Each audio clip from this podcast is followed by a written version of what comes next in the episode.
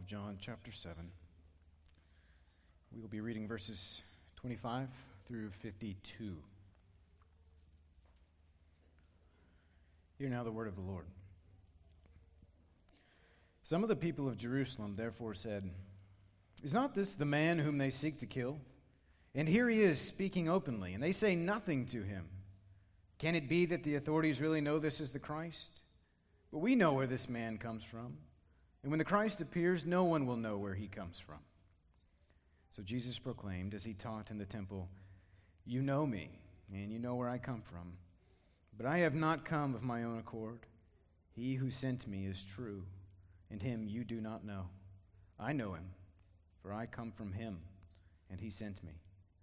So they were seeking to arrest him, but no one laid a hand on him, because his hour had not yet come. Yet many of the people believed in him. They said, "When the Christ appears, will he do more signs than this man has done?" The Pharisees heard the crowd muttering these things about him, and the chief priests and the Pharisees sent officers to arrest him. Jesus then said, "I will be with you a little longer, and then I am going to him who sent me. You will seek me, and you will not find me. Where I am, you cannot come." The Jews said to one another, "Where does this man intend to go that we will not find him? Does he intend to go to the dispersion among the Greeks and teach the Greeks? What does he mean by saying, 'You will seek me and you will not find me, and where I am you cannot come'?" On the last day of the feast, the great day, Jesus stood up and cried out, "If anyone thirsts, let him come to me and drink. Whoever believes in me, as the Scripture has said, out of his heart will flow rivers of living water." Now this he said about the Spirit, whom those who believed in him were to receive. For as yet the Spirit had not yet been given, because Jesus was not yet glorified. When the people heard these words, some of the people said, "This really is the prophet." Others said, "This is the Christ." But some said, "Is the Christ to come from Galilee? Has not the Scripture said that the Christ comes from the offspring of David and comes from Bethlehem, the village where David was?" So there was a division among the people over him. Some of them wanted to arrest him, but no one laid hands on him. The officers then came to the chief priests and Pharisees, who said to him, said to them, "Why did you not bring him?" The officers answered, "No one ever spoke like this man." The Pharisees answered them, "Have you also been deceived? Have any of the authorities or the Pharisees believed in him? But this crowd that does not know the law is accursed." Nicodemus, who had gone to him before, and who was one of them, said to them, "Does our law judge a man without first giving him a hearing and learning what he does?" They replied, "Are you from Galilee too? Search and see that no prophet arises from Galilee." Let's pray.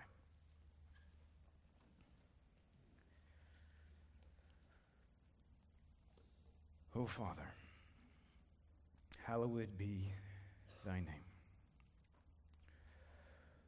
What a great privilege we have, Lord, to come as your people, as the sheep of your fold, and gather around your word. Father, as the deer panteth for the water, so our souls pant for you, O God. We pray, Father, that we would be satisfied once again as the affections of our heart are turned towards Christ, towards the Son whom you sent and gave for a people who were unworthy. Lord, we pray that as we peer now into this passage, this historical reality, that you would open its truths to us, that you would help us to see the glory of your Son in the midst of all of this hostility and confusion and division, and that we would see the beauty of his example and the love that he displayed for a people who did not want him and did not believe in him. Father, may our affections be set upon him. May Christ be consecrated as holy in our hearts today as we consider this passage. And may you be honored and glorified. In Christ's name, amen. You can be seated. Well, good morning, church. It is good to be back with you again. Well, this week I went to see, I went to the movies for the first time in about a decade, and I went to see The Essential Church. which is in theaters right now. If you have not heard of it, it is a documentary around what happened at Grace Church in California and some other churches, specifically in Canada, through the COVID crisis, uh, when the authority of the church was being challenged by governmental authorities around the world. If you have not seen it or have not heard of it, I would highly recommend it. I think it's only in theaters for a couple more days, but it's a it's a project worth seeing. It's it's a project worth supporting. But for me personally, I can honestly say it was a, it was a bit of an emotional experience. Uh, just remembering back on all that we went through as a nation and all that we went through specifically as a church.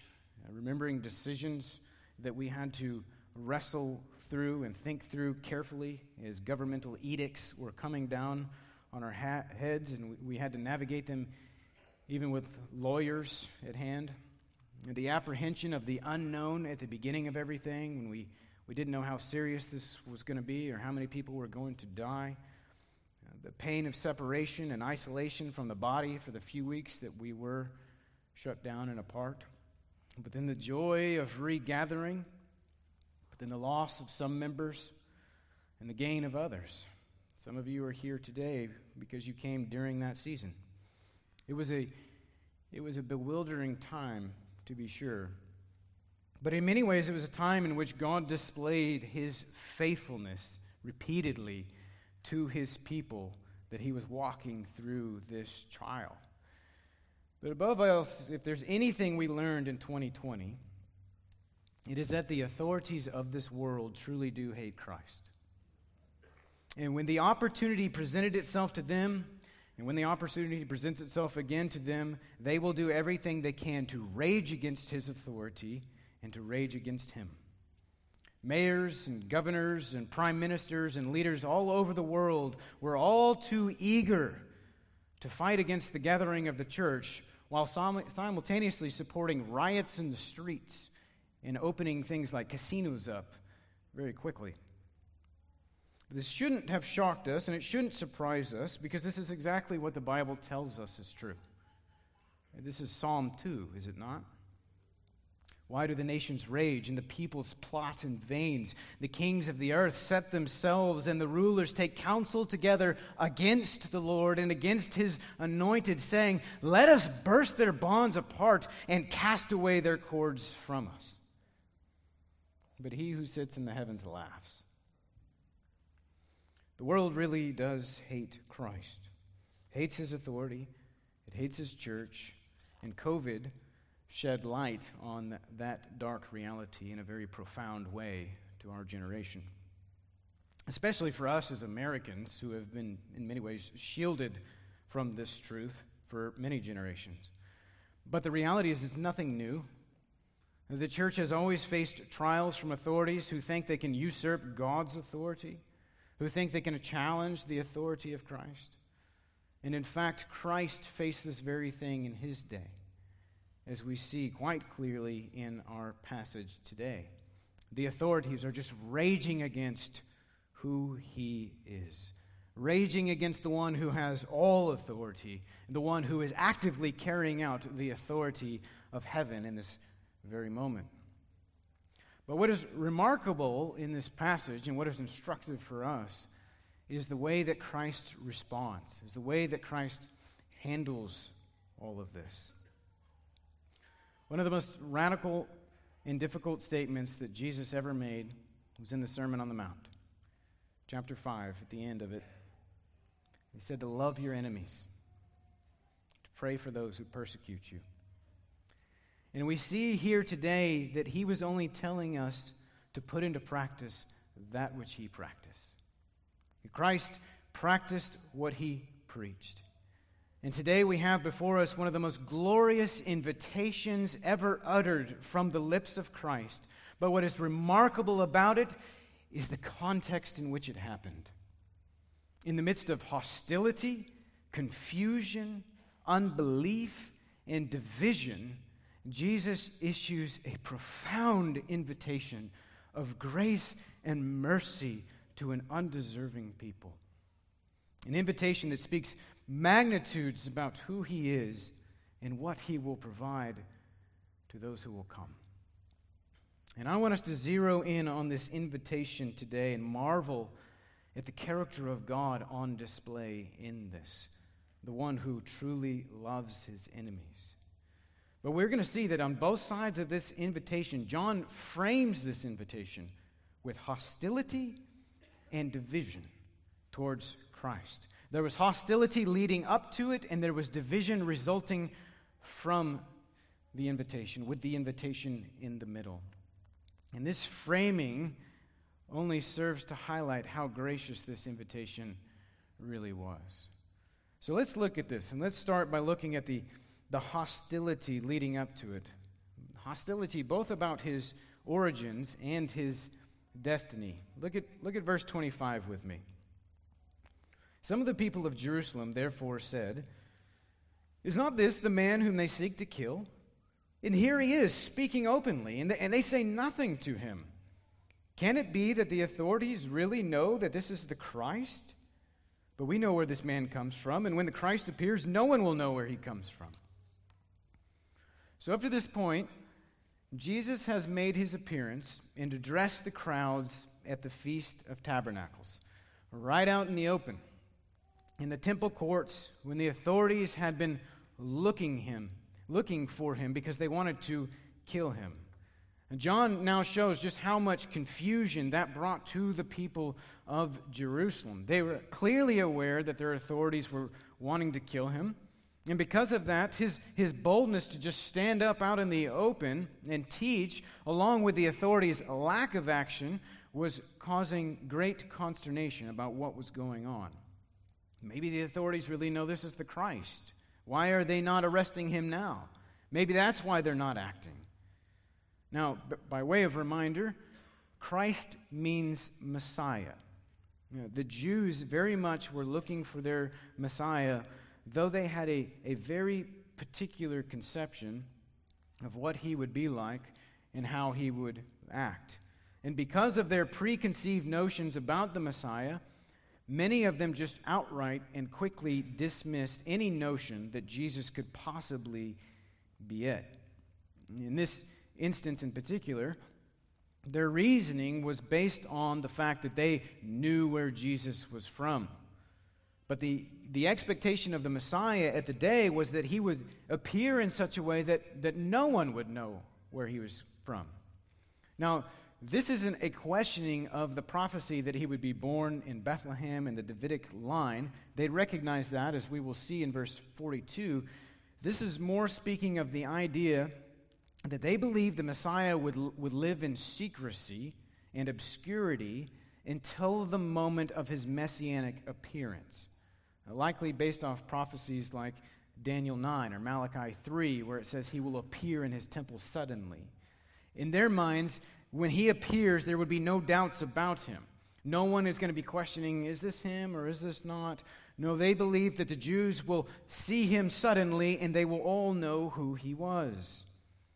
But with Christ, they know who he is. He's just an itinerant preacher who's been around for a few years. He grew up in Nazareth of Galilee, as many here can attest to. His family's even here. His brothers are here. And his home base is now in Capernaum. We we know who this who this man is, and we know where this man is from. And notice notice the language. They keep using the language, this man. We know where this man comes from. That language is typically used to communicate distance. It's not personal, or even disdain. This segment of the people of Jerusalem are not at all really considering the possibility that Jesus might actually be the Messiah. They know where this man is from. And likely this is this is actually meant to show their impatience with the authorities. Why are they allowing this man to go on like this? Why are they not arresting him?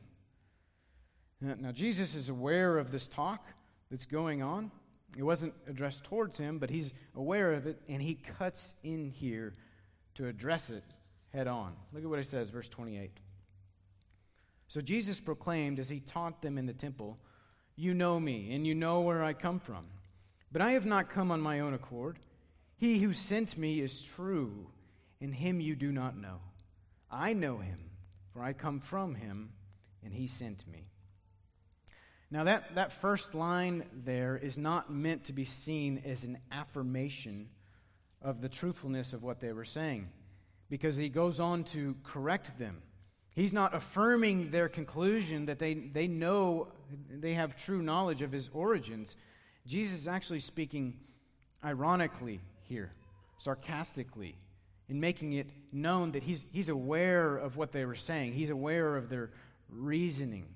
You you know me, you, you know where I'm from, but I have not come on my own accord. This is a this is a corrective, not an affirmation. Now, for the reader, for us, we are meant to see the irony here. John lays thick irony all through this section, as we will see. But here, they are tying their beliefs, or better, their unbelief about Christ to his, to his origins. Their beliefs about his identity are rooted in what they believe about his origins, his, their supposed knowledge of where he is from, which in a sense is right. It's the right thing to do. But ironically, they have no idea where he is from. But you, as the reader of this gospel, you do know, because that is the foundation that John laid for this book, for the entire gospel, from the opening words. In the beginning was the Word, and the Word was with God, and the Word was God, and the Word became flesh and tabernacled among us. See, we, we already know Jesus' origin. He was with God. He comes from God. And he tells them the exact same thing. He who sent me is true, and him you do not know. I know him, for I come from him. My origins with God, and he sent me.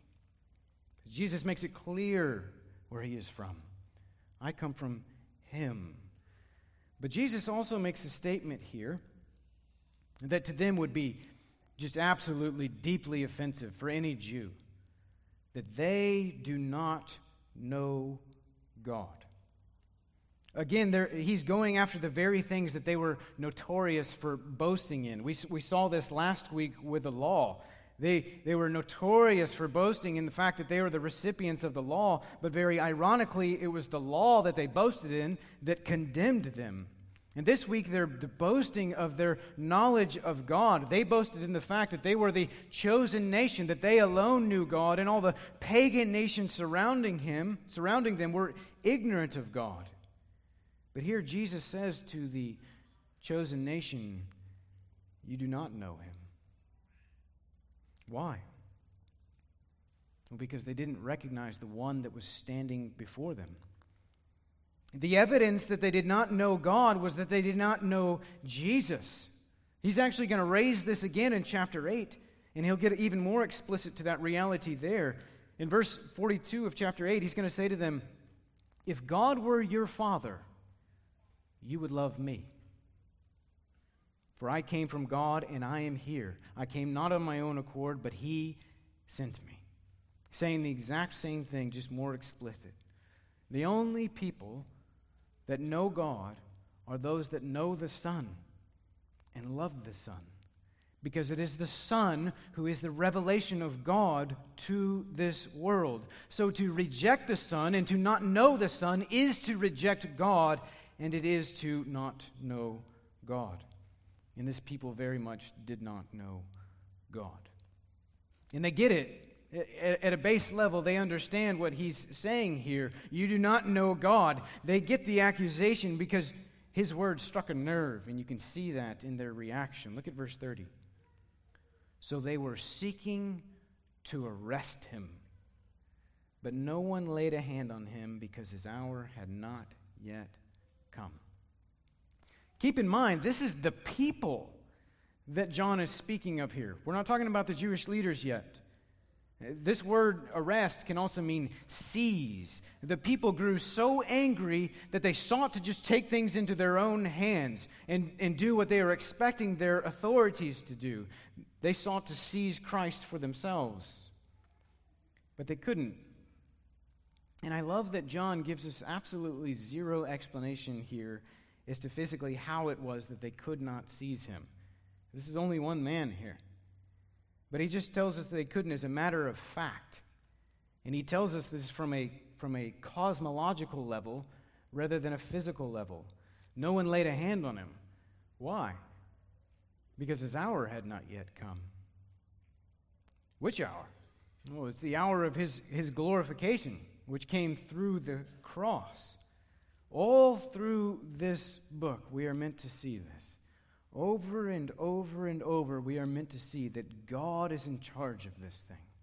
His sovereignty rules over all.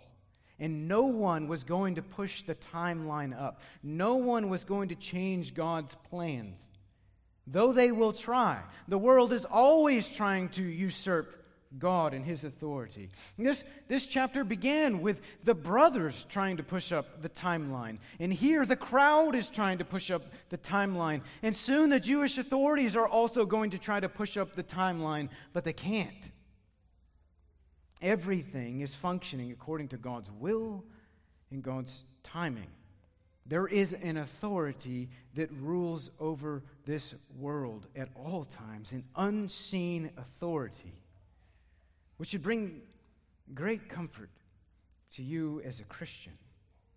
Nothing escapes the authority of God's sovereignty, which for us as believers, as Spurgeon once said, the sovereignty of God is the pillow in which we lay our heads at night. We ought to rest in that. We should not be a people who fear, because God is in charge of all things. Steve Lawson once rightly said that some Christians live in such fear that they would seem that they believe in the sovereignty of Satan rather than sovereignty of God. May we not be that people. God's sovereign plan is always at work, even in the worst of things, even in the tragedies of life, even in things like COVID, even in things like what happened to Christ, as we will see. Because when his hour finally does come, when Christ is finally arrested and tortured and crucified, it is the sovereignty of God behind it all. It did not happen contrary to God's plan. It happened according to God's plan. Everything is functioning according to this divine timetable. So though they wanted to arrest him now, they couldn't. Now, on the exact opposite end of the spectrum, there were those who were not seeking to arrest Christ, but rather, John says, they believed. Look at verse thirty-one. Yet many of the people believed in him. They said, when the Christ appears, will he do more signs than this man has done? Now, on one level, we don't know the sincerity of, of the belief of these people. Were they truly trusting in Christ? Or is this another example in the Gospel of John of the spurious belief in, of false disciples? I lean towards the latter for a couple of reasons. One is the justification that they give for their belief. It is simply on the fact that they saw him do some signs. Uh, this sounds very akin to what we saw back in chapter two, the so-called belief of chapter two, when many believed in him, when they saw the signs that Jesus was doing. But Jesus, on his part, did not entrust himself to them because he knew all men and he knew what was in men. I believe the same thing is going on here. But second reason I think this is spurious belief is the language that they used. They used the same terminologies as though were those who were hostile. This man. It's not personal. It's separated. When the Christ appears, will he do more signs than this man? It's an impersonal and distant and even indifferent to who, to his person. It seems more like a cold, calculated belief rather than a genuine trusting that this is the Son of God standing before them. I think these are likely the same people who will be waving palm branches and crying out Hosanna in six months' time to only join the cries of crucify him a week later.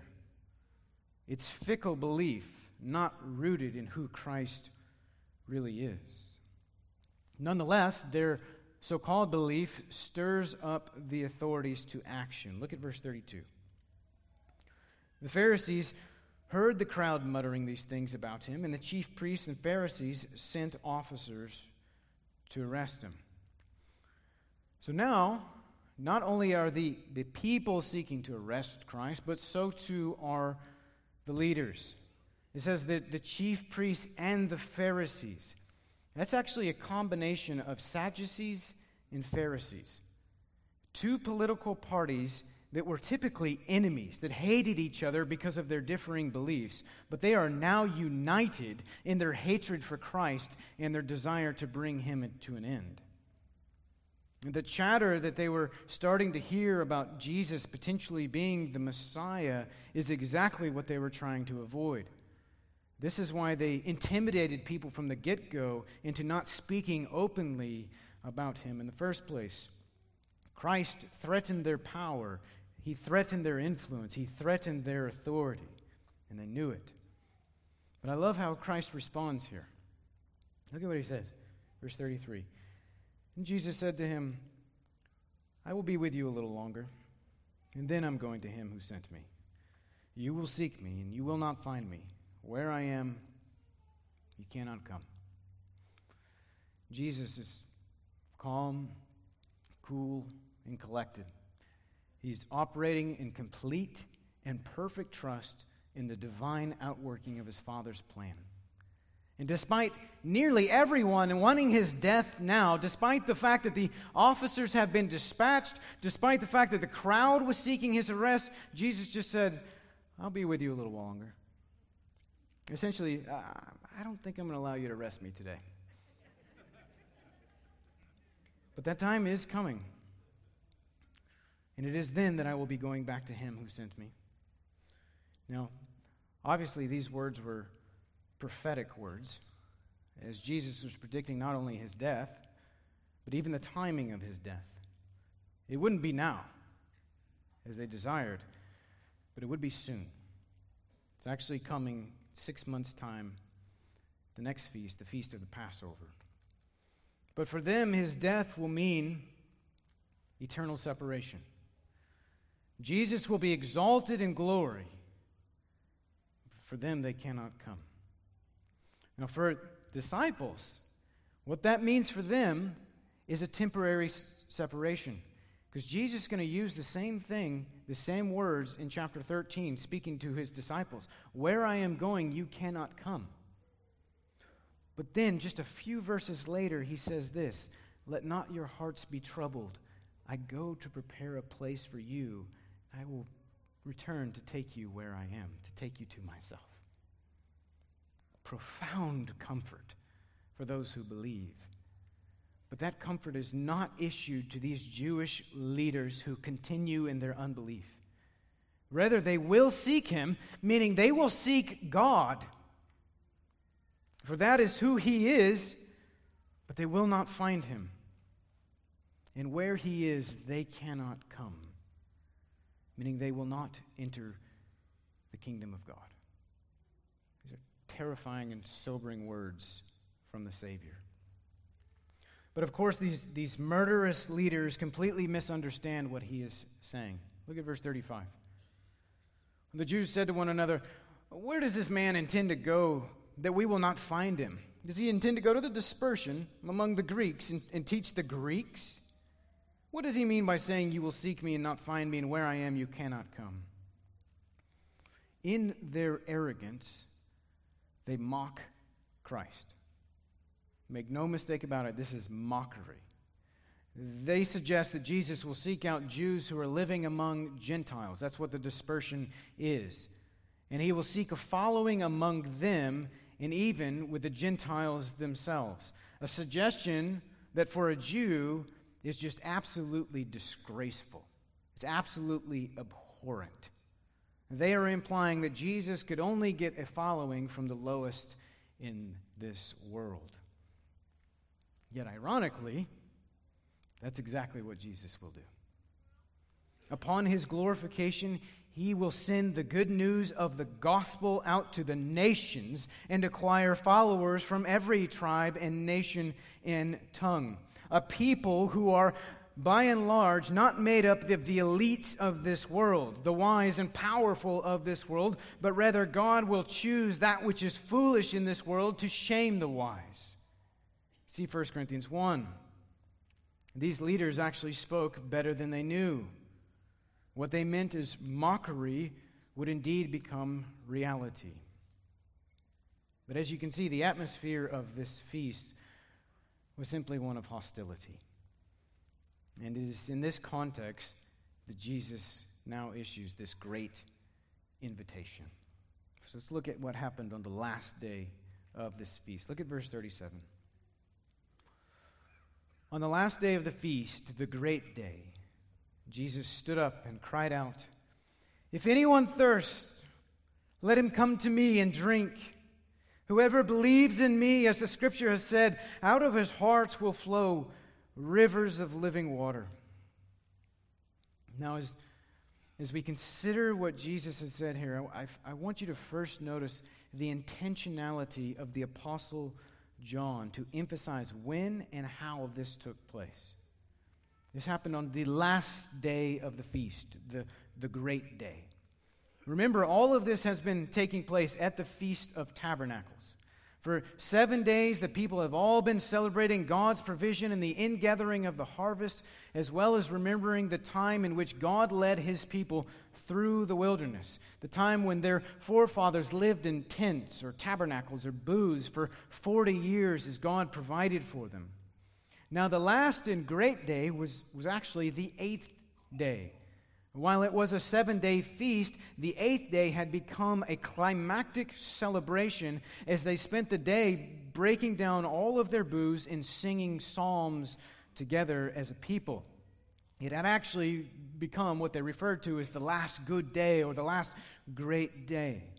It was a joyous occasion of the last, last feast of the year. We're coming to its conclusion. But for seven days, they had been celebrating this feast that was just saturated with deep symbolism everywhere, with reference to what God had done and with what reference to what God will do. And there's two significant rituals that took place on each of these seven days. One of them is the Festival of Lights, which Jesus is going to play off of in chapter eight when he declares himself to be the light of the world, which we will talk about when he gets there. But the other was the water drawing festival, or the water drawing ceremony. Each day of the feast, every day for seven days, a priest would actually draw water from the pool of Siloam with a golden flagon, which is essentially just a golden water pitcher. And the pitcher was carried in a procession led by the high priest from the, the pool to the temple. And as they approached the temple, there would be a trumpet blast to announce its approach. Three times the trumpet would blow.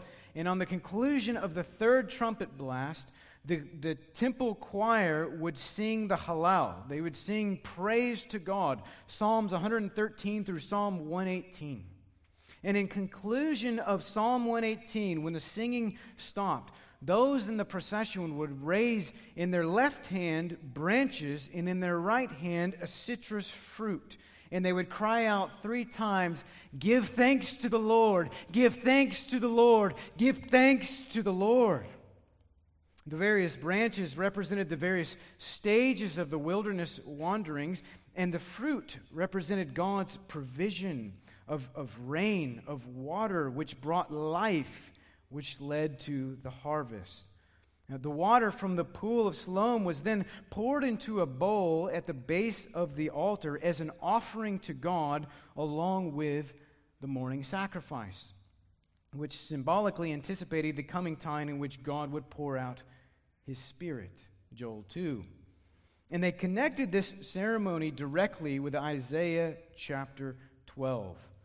In fact, the Jewish Talmud actually says, "Why is the name of it called the drawing out of water? Because with the pouring out of the Holy Spirit, according to what it is said, with joy ye shall draw water from the wells of salvation." So this passage, Isaiah chapter twelve, was, was read at the performance of this ritual, and it was performed every single day for seven days. Now, that all sounds pretty foreign to us, but to them, this was more significant and more tradition than any of the traditions we have on our holidays. I mean, when I say turkey holiday, everyone knows what I'm talking about because it's familiar to us. Our our our traditions have familiarity. Everyone knows I'm speaking of Thanksgiving.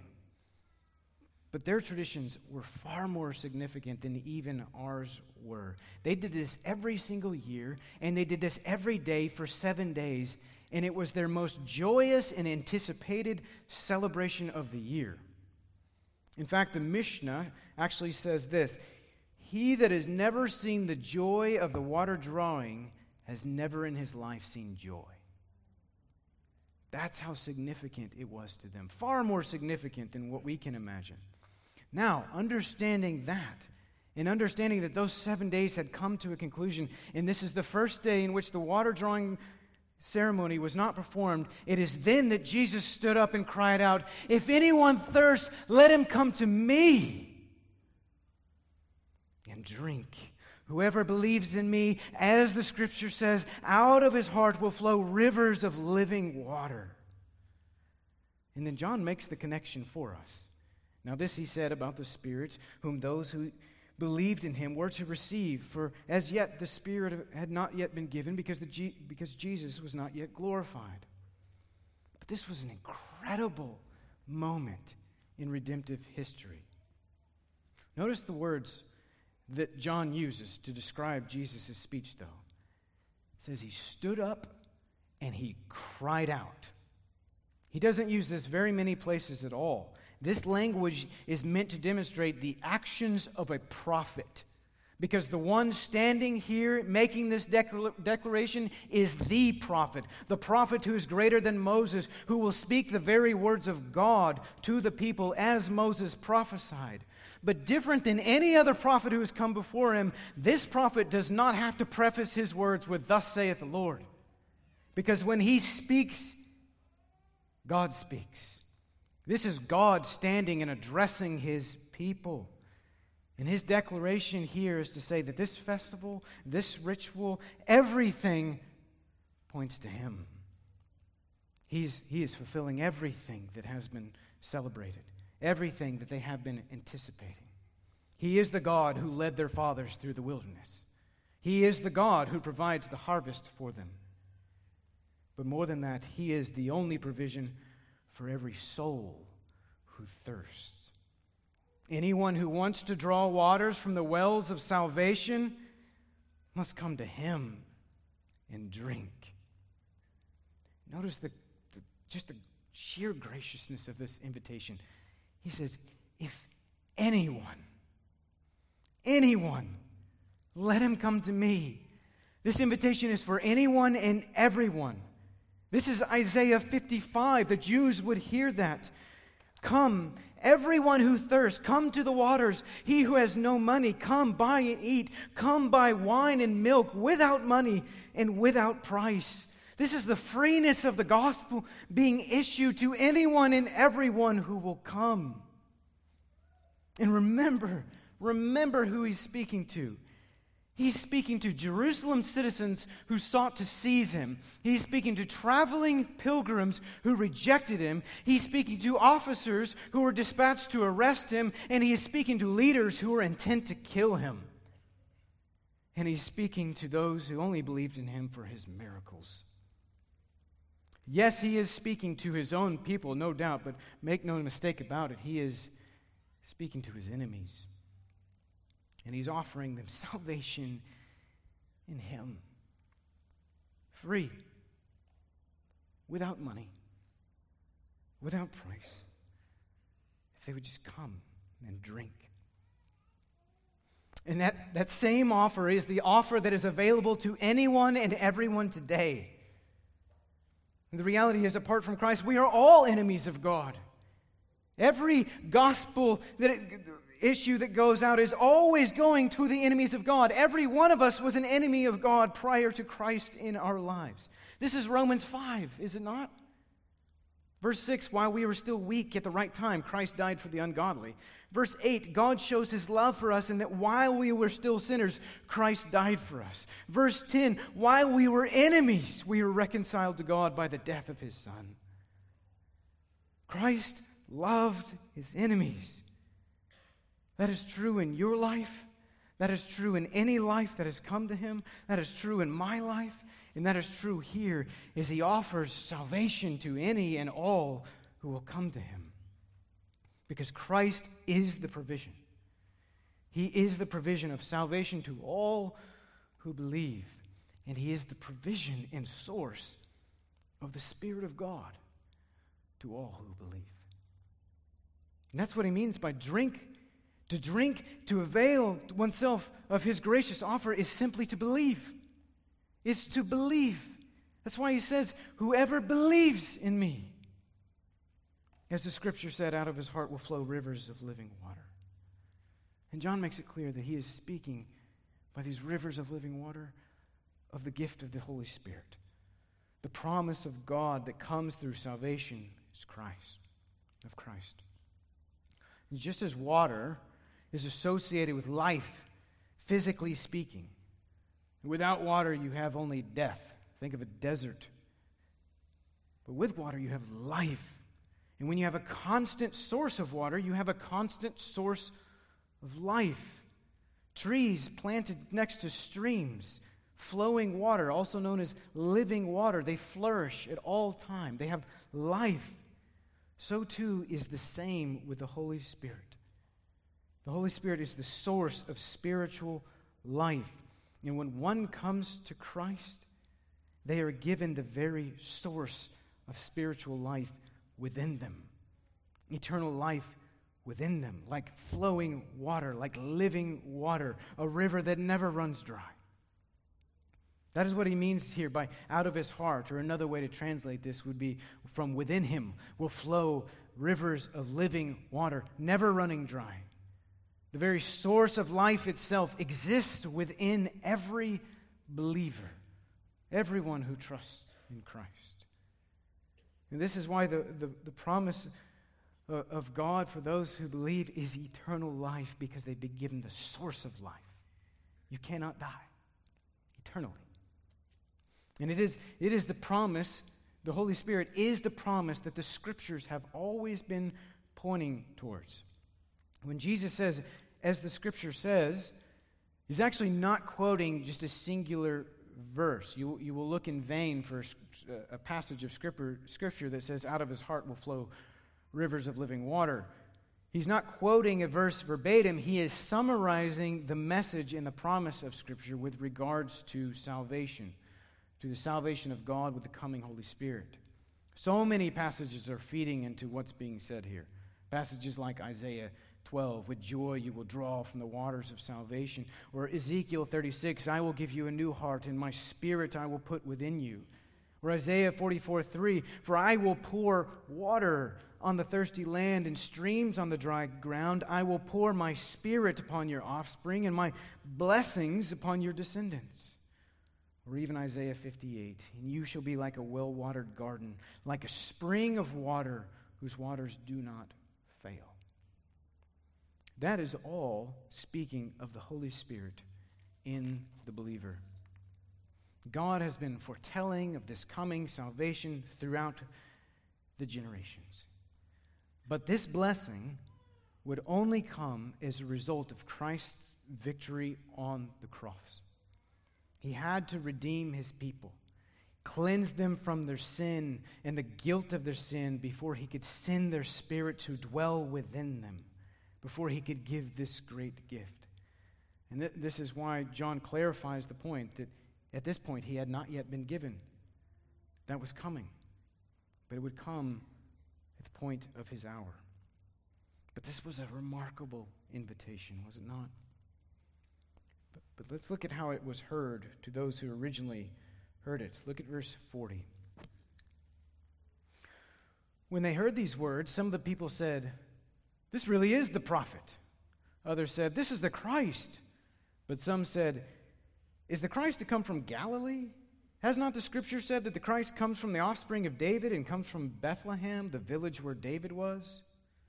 So there was a division among the people over him. Some of them wanted to arrest him, but no one laid hands on him. The people were in absolute turmoil over what to make of him. You know, in Jewish expectation, most people believed that the coming prophet, the great prophet that Moses spoke of, and the coming Messiah were actually two different people. And no one believed that it would be God in the flesh who would fulfill all of these things. So they are debating. And after hearing these prophetic words, some say, this really is the prophet. Others, this is the Christ. And while both were true, the separation of those things still shows a fundamental misunderstanding of who they were actually dealing with. And then many others appeal to Micah's prophecy, without doing any checking as to Jesus' origins. They just appeal here to write him off. But know this, the fact is, because of Jewish record-keeping for their lineage, for their tribes, it would not have been hard at all for them to seek out and discover where Christ was born. They weren't interested in that. It was it was kept. They all knew their tribes. They knew where they came from, where they were born. That was all kept on record. Every Jew knew what tribe they belonged to, and it could be verified. They were not in, interested in verifying this at all. They were just using this as an excuse to discredit the possibility that this is the Messiah. They just wanted him arrested, and they wanted him stopped. But again, all of this is meant to be seen as ironic, because he is the Christ. Because he is the prophet, because he is the offspring of David, and he was born in the city of Bethlehem, the city of David. All of these things were fulfilled in the God-man, Jesus Christ. But the people are just all over the board, trying to, trying to make sense of these things, which only makes it worse in the eyes of the authorities. Their, their control and influence was threatened. But their attempts to end this had failed. And this time, John gives us a little insight as to why. Look at verse forty-five. The officers then came to the chief priests and Pharisees, who said to them, "Why did you not bring him in?" The officers answered, "No one ever spoke like this man." The Pharisees answered them, "Have you also been deceived? Have any of the authorities or the Pharisees believed in him? But this crowd that does not know the law is accursed." I love this. The officers who were dispatched to arrest one man come back empty-handed. And not at all because a group of armed rebels rose up to defend Christ and fought back. They were not stopped by the physical sword at all. But they were star- stopped by the, the sharp two-edged sword that proceeds from the mouth of Christ, just as John describes him in the book of Revelation. They were so struck by his words that they could not proceed with their orders to arrest him. Upon hearing it, no doubt the fear of God had hit them. And when they reported to their leaders as to why, again, they spoke better than they knew. "No one ever spoke like this man." That is absolutely true in every conceivable fashion. No one ever spoke like Christ. Because again, this is this is the Word of God made flesh. When he speaks, God speaks. No man speaks like God. This was God speaking to his people. Now, they, these officers who were actually Levites, religious Jews who knew the Word of God, did some of them believe the words of Christ? John doesn't tell us. Maybe. But at the very least, we can say that they They questioned his identity enough to disobey the orders of their superiors, which was a significant thing for them to do. And of course, that only again infuriates and angers these authorities. They're, they're just starting to rage here. And they ask their own guards, "Are you deceived too?" They had, they had made up their minds about Christ. Christ is a deceiver. And therefore, anyone who would follow him is a simple-minded fool who had been deceived by the deceiver. And not only is that true of the guards in their mind, it's also true of the crowd who are disputing over Christ's identity. They speak with just dismissive contempt as these ignorant peons who do not know the law like they do were debating these things. These were the elites who had superior knowledge, superior understanding of all things. And you can see that that is exactly what they think, because they re- refer to themselves, they use themselves as their supreme argument. Have any of the authorities or the Pharisees believed in him? As if that should just seal the deal. All the superior minds had, had dismissed him, and anyone with an inkling of sense would follow suit, right? But John shows us one more time another case of sheer irony as their argument turns on themselves, because there is one among them who's not in the same spot. Look at verse fifty. Nicodemus, who had gone to him before and who was one of them, said to them, "Does our law judge a man without first giving him a hearing and learning what he does?" They replied, "Are you from Galilee too? Search and see that no prophet arises from Galilee." Our old friend Nicodemus is back.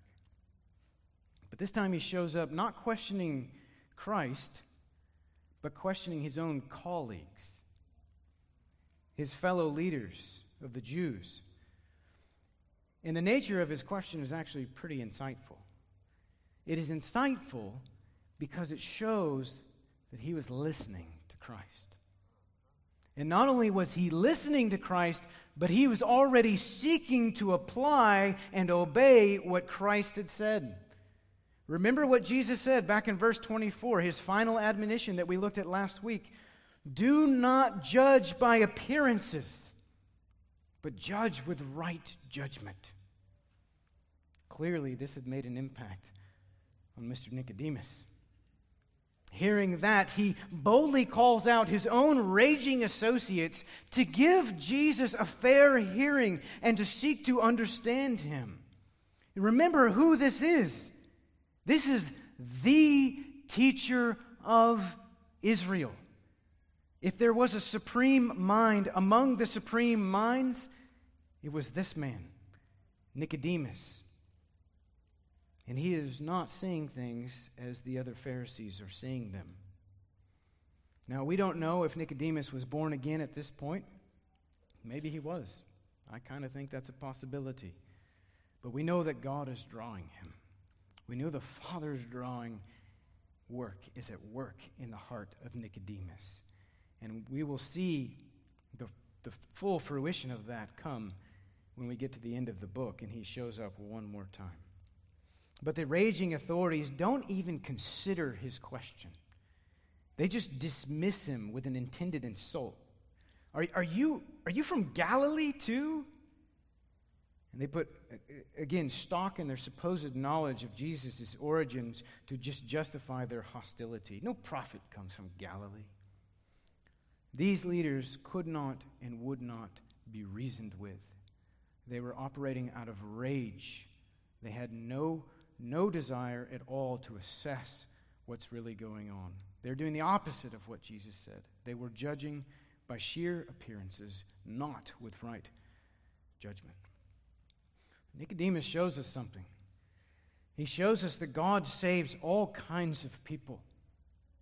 And this is why the Paul, Paul tells us to pray for those in authority in First Timothy, kings and all of those in high places, because God desires all people to come to the knowledge of truth. Even those who function as our enemies in this world are not beyond the power of the gospel. Look at the Apostle Paul as an example, a persecutor of the church, and then the supreme apostle of the church. And even here, a Pharisee sees the truth of Christ. What a remarkable display of grace in this passage. As we conclude, I want us to consider two, two takeaways from this passage. One with regard to the invitation of Christ, and one with regard to the example of Christ. And we'll start with the example. We have to remember the context in which this took place. It was in the midst of just sheer murderous hostility towards himself that Jesus issued this gospel call for salvation to be found in him.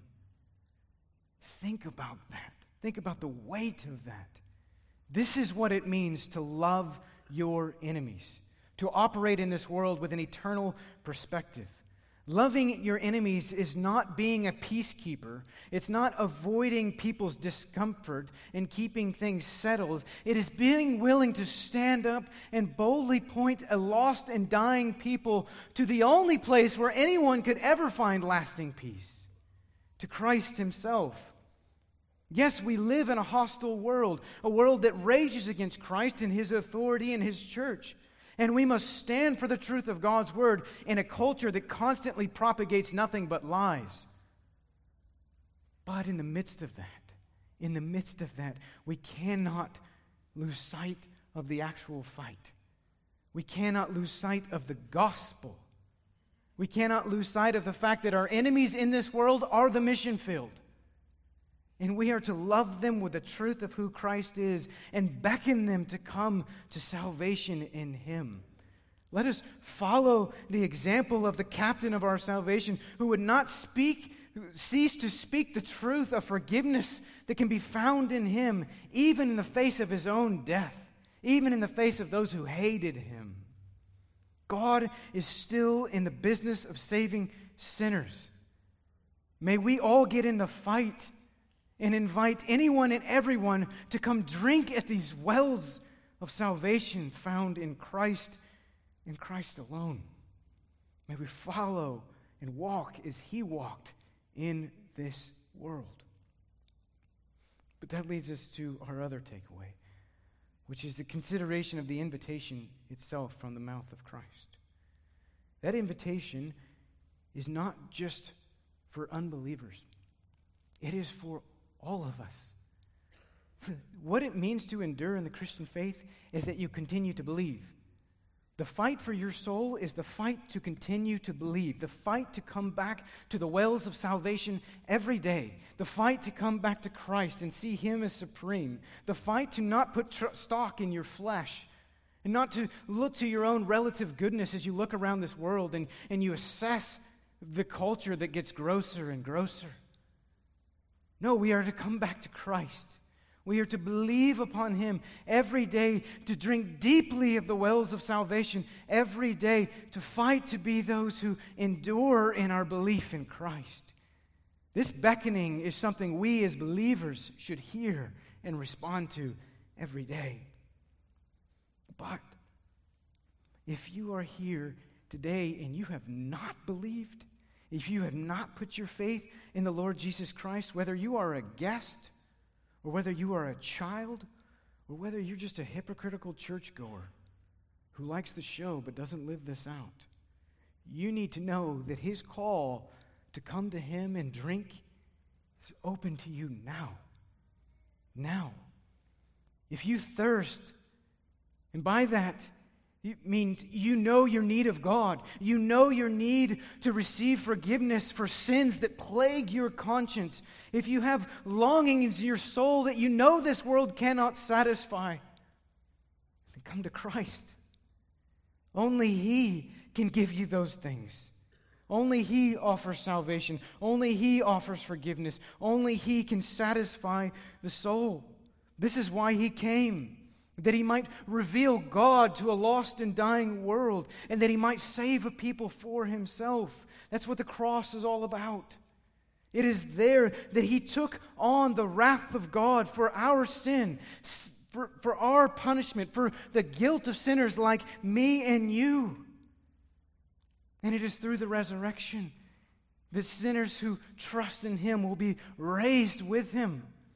If you put your trust in Christ, you this day can have your sins washed away, your conscience cleansed, and you can look forward to the resurrection of Jesus Christ when he returns and takes you to be where he is. He offers that to any and to all who will come and drink these waters of salvation. Don't harden your heart towards that offer. It is here for you today. Let's pray.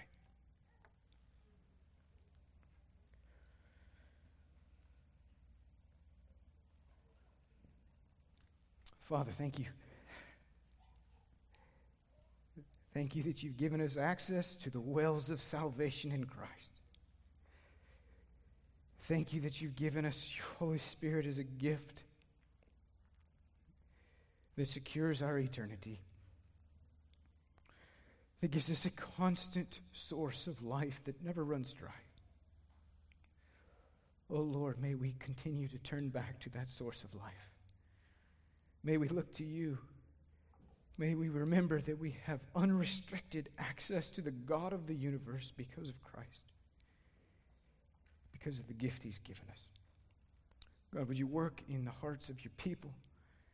And Lord, would you work in those who may be here and don't know you? Open their eyes, Lord. Grant them faith. Draw them, we pray, that they would come to know you and see your Son as glorious, that they would trust in him this day. I pray these things in Christ's name. Amen.